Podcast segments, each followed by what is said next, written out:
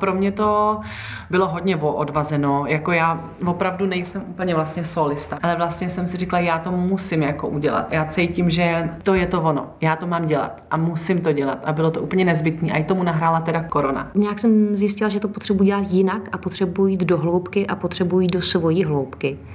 A já jsem tak nějak neměla na výběr a musela jsem jít do svého tématu, do tématu úzkostí. Eva Stará a Klára Hajdinová performerky, které na letní letné představí své první solové projekty. Ostatně ženských sol letos festival nabídne víc než kdy jindy. Celkem jich bude šest. Eva Stará je choreografka, tanečnice a jedna třetina novocirkusového souboru Holektiv. Jejíž hlavní disciplínou je párová akrobacie. Její projekt MES je na programu letní letné 17. srpna. Má trému, jak dospěla k tomu, že si chce zkusit solo a jak finální podobu mes ovlivnilo její těhotenství? Klára Hejdinová se novému cirkusu věnuje od roku 2011. Specializuje se na párovou a vzdušnou akrobaci a na letní letné se představí 25. srpna se svým prvním autorským počinem nazvaným V kruhu. Říká o něm, poprvé se zde pouštím do dobrodružství být sama na jevišti se svým vlastním tématem. Proč pro ně bylo důležité uchopit a zkoumat téma úzkostí a depresí a s jakými pocity stojí sama na jevišti? Posloucháte letní letná podcast s Alenou Rokosovou.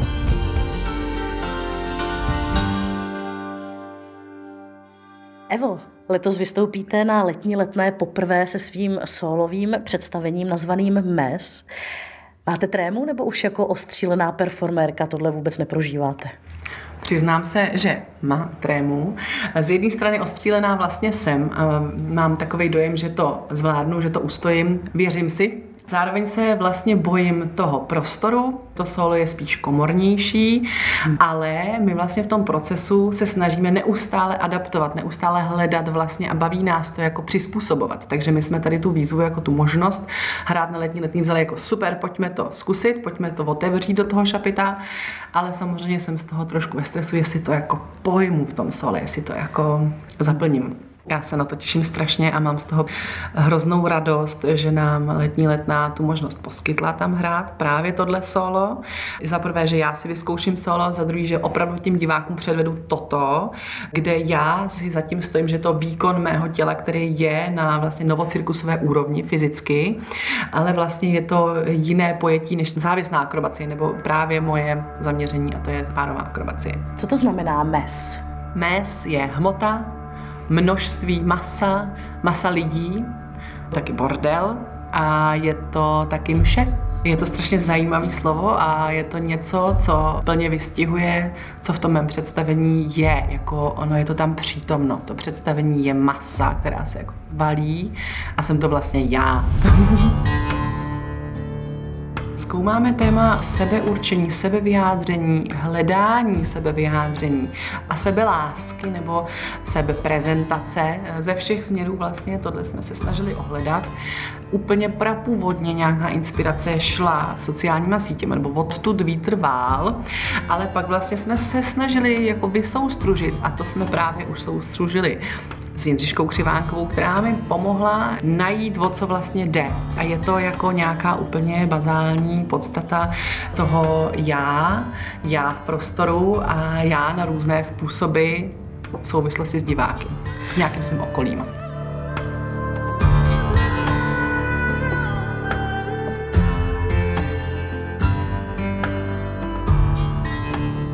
No je potřeba říci, že projekt MES měl velice zajímavou genezi. Myslím, že to byla i pro vás dost zajímavá zkušenost, protože původně měl premiéru v říjnu 2021 a na konci dubna letošního roku byla obnovená premiéra, na které s vámi už jako dramaturgině a režisérka spolupracovala Jindřiška Křivánková. Zajímalo by mě, v čem se ty dvě formy liší. A to i proto, že když jsme si telefonovali a domlouvali jsme se na tomto rozhovoru, tak jste mi říkala, že vám Jindřiška hodně pomohla a teď už je to super. Tak mě zajímá, proč to poprvé super nebylo, co tomu chybělo. Prapůvod tohoto projektu byl už v roce 2020, kdy jsem se přihlásila do projektu Tante Horse Emergency Dances, který podporuje mladé umělce, kteří vytvářejí představení, které se nějak týkají současného života, současné tematiky. Po odehrání v roce 2021 v červnu v rámci Tante Horse v paláci Akropolis, což bylo jenom 10-15 minut jako vlastně ukázka z toho procesu, tam jsem já vlastně byla v pozici choreografa režiséra a tančila Lenka Nahodilová a já jsem si tuhle tu roli chtěla moc vyzkoušet. Ale v rámci dalšího procesu a zkoušení a snahy vlastně jít v tom projektu dál a dál, jsem si uvědomila, že to vlastně možná nebyla ta nejlepší cesta. Začala mi scházet dialog. Uvědomila jsem si, že vlastně je pro mě úplně nezbytný. Já, já prostě asi nedokážu tvořit úplně sama. a zároveň jsem se i v tom tématu plácala, přestala jsem vlastně vědět, co vlastně dělám. Opravdu jsem měla pocit takové prohry. Hmm. a v tu chvíli mě napadlo, že bych poprosila Jindřišku Křivánkovou, jestli by se mi na to aspoň trošku nepodívala, vlastně nebyla by supervize moje. A ona řekla ano, což byl můj splněný sen, protože já Jindřišku Křivánkovou zbožňuju a mám pocit, že její tvorba a celá její, celé její fungování jako v české kultuře je úplně zásadní a radikální. a, a z té spolupráce se vlastně vyvinulo to, že Jindřiška opravdu se stala režisérem, dramaturgem projektu a já performerem a choreografem a společně absolutně v nejlepší koexistenci a skvělém dialogu jsme to dotáhli do toho cíle, který opravdu teď je takovej, jaký chceme. Takže je to štěstí, blaho, super. Bylo hrozně zajímavé třeba to, když jsem hrála těhotná tak to mě hodně ovlivnilo. To byla hrozně zajímavá zkušenost, protože bylo hrozně zajímavé, že to pro mě muselo mít strašnou jako váhu a smysl to dělat, abych to jako vůbec dělala. Protože to vědomí toho, že ohrožuju to mimino, bylo jako obrovský.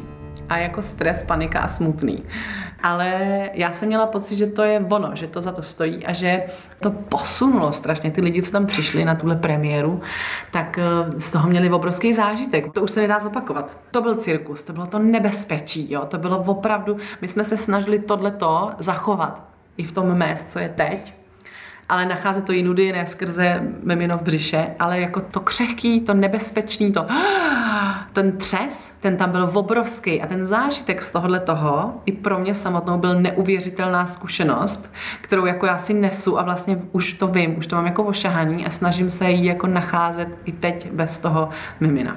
Co ve vás uzrálo, že jste si říkala, toužím potom vyzkoušet si solové představení, vytvořit si vlastní solo? No, já jsem, ano.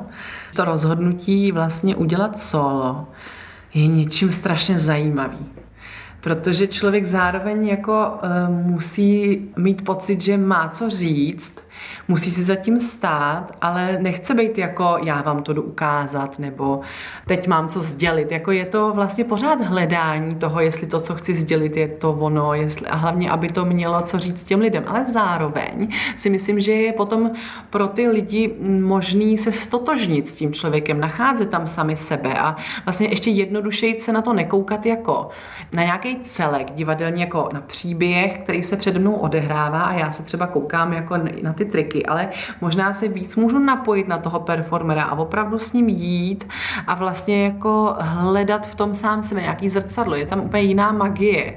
A pro mě to bylo hodně odvazeno. Jako já opravdu nejsem úplně vlastně solista. Mě baví vyloženě dialog, mě baví komunikace, baví mě spolupráce, strašně to mám ráda, ale vlastně jsem si říkala, já to musím jako udělat. Já cítím, že teď je ta chvíle a bylo to takový, jak jsem řekla, původně jsem byla jako režisér něco, a najednou jsem cítila, že to je to ono. Já to mám dělat a musím to dělat. A bylo to úplně nezbytné. A i tomu nahrála teda korona, protože jsem si to mohla vlastně promýšlet, zkoušet a jako hledat i doma v obýváku.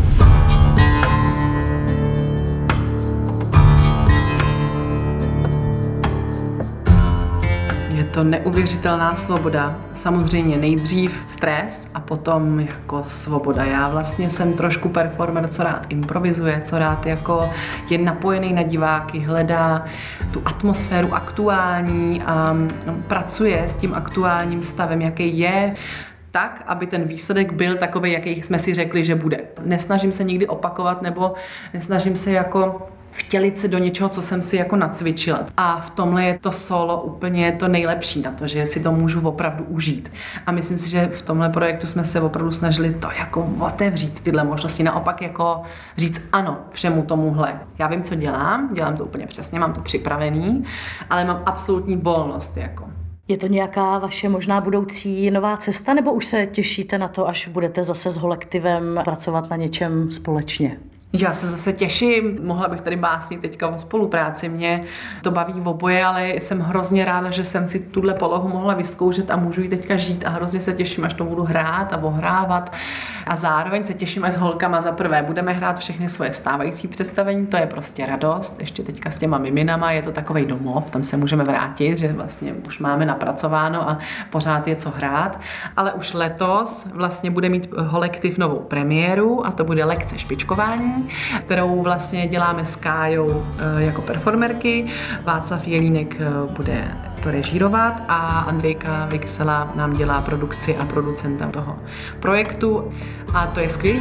Budeme mít premiéru na Cirkufu a pak doufám, že to budeme pořád hrát, protože to je tematika baletu, baletky, nevraživost, stranda a je to velká legrace a je to venkovní street show.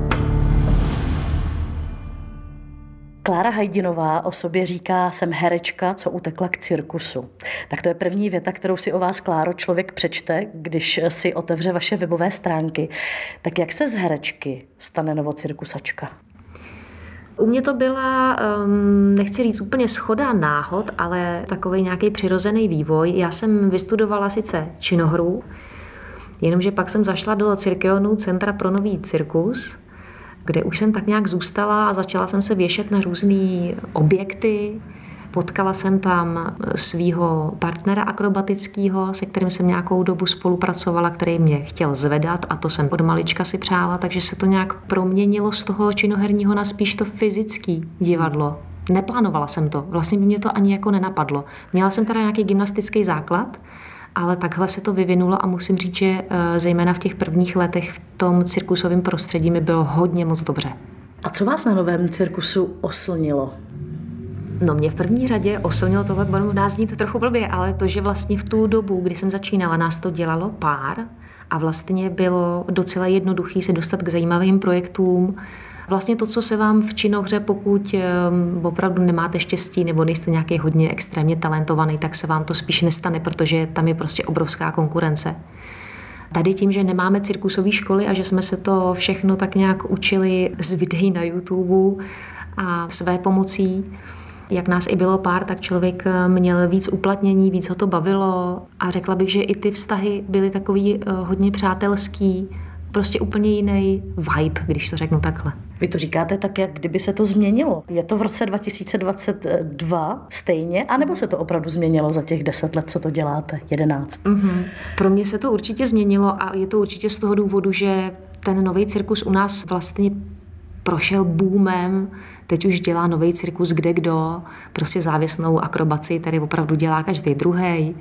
Je nás tady hodně, je tady spoustu nových umělců. Je super, že vlastně ta mladší generace umělců eh, výjíždí vlastně do zahraničí na cirkusové školy, protože já v době, kdy jsem začínala, to mi bylo nějakých 23, 4, tak jsem vůbec netušila, že nějaký cirkusové školy jsou. A když jsem to zjistila, tak jsem ale hned v zápětí samozřejmě taky zjistila, že už jsem na to dávno stará.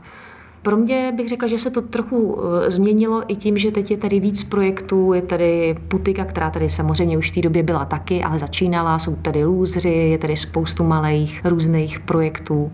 Je toho hodně a každý už si tak nějak jede trošku po svý ose, už to není takový ten malý rodinný kruh, tak jak jsem to vnímala před těma 11 lety. Vy na letošní letní letné vystoupíte s představením v kruhu, vaším prvním autorským počinem, prvním solovým představením. Co v člověku musí uzrát, aby si na něco takového troufnul? Co uzrálo ve vás? Já bych řekla, že v tom sehrála velkou roli etapa vlastně covidového lockdownu, kdy jsem se jako zamýšlela nad tím, co budu dělat, jak to budu dělat a nějak jsem zjistila, že mi ta práce dělat takzvané divadlo pro divadlo, jako mi to už nedává smysl. Nějak jsem zjistila, že to potřebuji dělat jinak a potřebuji jít do hloubky a potřebuji jít do svojí hloubky. A já vždycky říkám, že trochu závidím kolegům, který uh, můžou jít okolo Hornbachu. Eliška Brtinská, moje kamarádka, skvělá kolegyně, která si prostě vezme trubku a udělá skvělé představení. A já jsem tak nějak neměla na výběr a musela jsem jít do svého tématu, do tématu úzkostí. Já teda jsem si vzala i téma ještě deprese k tomu, ke zpracování. Tohle pro mě byla naprosto jasná volba, já jsem tam neměla moc o čem přemýšlet.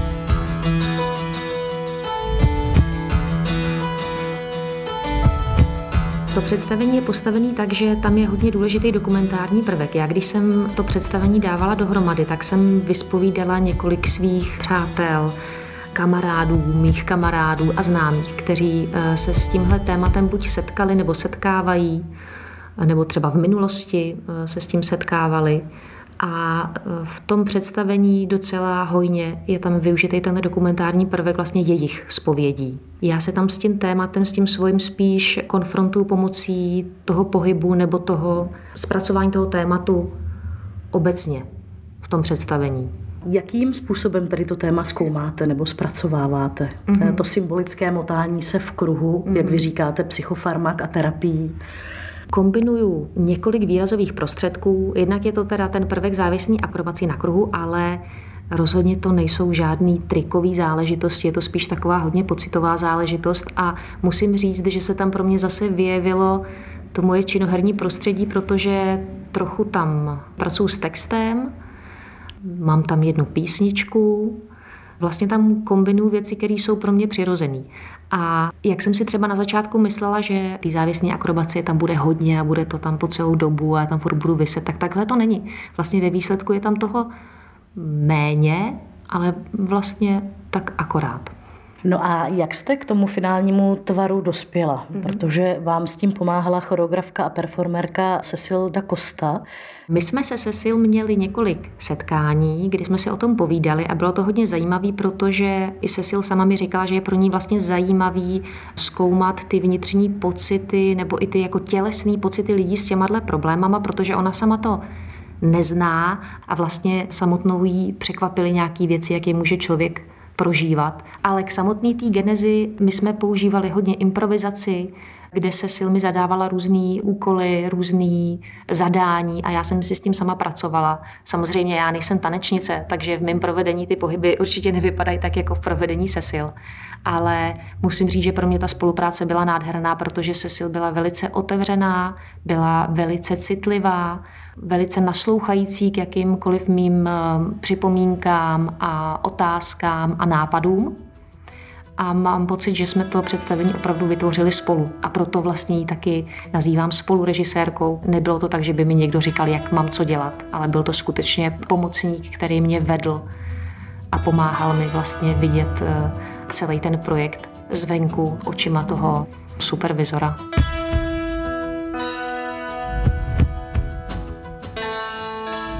To téma je pro mě samozřejmě bytostně důležité, protože já se s úzkostnou poruchou potýkám už zhruba těch deset let a věděla jsem, že to je něco, co má velký vliv na můj život.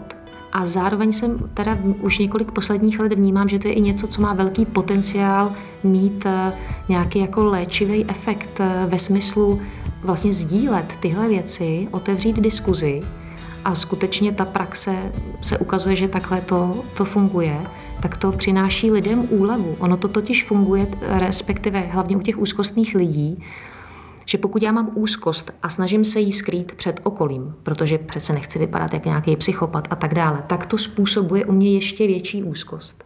Takže pro mě byl velký krok vlastně s tou mojí úzkostí jít před lidi Jednou se mi stalo, že jsem měla moment, kdy jsem si říkala, Ježíš, co to tady dělám, teď to všichni budou vědět, že jsem prostě blázen a že mám takovýhle problémy a že jsem nějaká méněcená, ale ukazuje se, že to takhle není. A že lidi, kteří to neznají, tak to můžou přijmout a že lidi, kteří s tím mají problém, tak jim pomáhá a jsou vlastně vděční za to, když to téma někdo otevře a můžou o tom mluvit. Po tom představení pořádáte diskuzi s psychoterapeutem. Mm-hmm. Bude to tak i na letné. A proč jste k tomu dospěla? Určitě na letné to bude. Kdo bude hostem, to si zatím ještě nechám jako překvapení, ale mně se vlastně ukázalo, že ta diskuze je opravdu dobrý nástroj k tomu, jak otevřít tu debatu a mám i hodně zpětných vazeb na to, že to představení třeba pro někoho může být poměrně silný nebo emočně náročnější, že je fajn potom si o tom promluvit a nechat to tak jako dosednout. Solové vystoupení, řekněte mi, jaké nároky to na umělce klade být sám na jevišti? Ono to zní banálně, nebo je ne, to jednoduchá ne. otázka, ale mě zajímá, ne, ne. co se odehrává v člověku, který poprvé se do něčeho takového pustí a opravdu jde s tou kůží na trh a je tam sám. No, mě by opravdu zajímalo, co by na to řekli moji kolegové, protože já tím, že vlastně mám tu úzkostnou poruchu, tak pro mě to, to je ještě úplně jiný level, jo. Pro mě to byl i takový můj osobní experiment. Mně by to totiž třeba ještě před dvěma lety vůbec nenapadlo. Já jsem viděla před dvěma lety představení kolegyně Zuzky Drábový sedm cihel a říkala jsem si, to je tak fantastický, když někdo je sám na jevišti, to bych nikdy nedokázala. A stalo se to a já jsem si říkala, tak, když byla ta premiéra, teď buď skolabuju, nebo nevystoupím, nebo uteču, nebo prostě tyhle ty scénáře černý, který eh, lidem s úzkostma běhají hlavou. A ku podivu se to nestalo a já jsem zjistila, že já jsem tady při tom představení jako nadmíru klidná, ačkoliv jsou tam momenty, které jsou tak trochu poloimprovizovaný a mě to vlastně, jako když řeknu, že je mi to jedno, tak to zní blbě. Ono mi to není jedno, ale já nějak vím, že prostě to, co se tam stane, bude dobře, protože to je země. To je něco, co jsem si nikdy předtím nedovedla představit. Proto to pro mě má takovouhle váhu.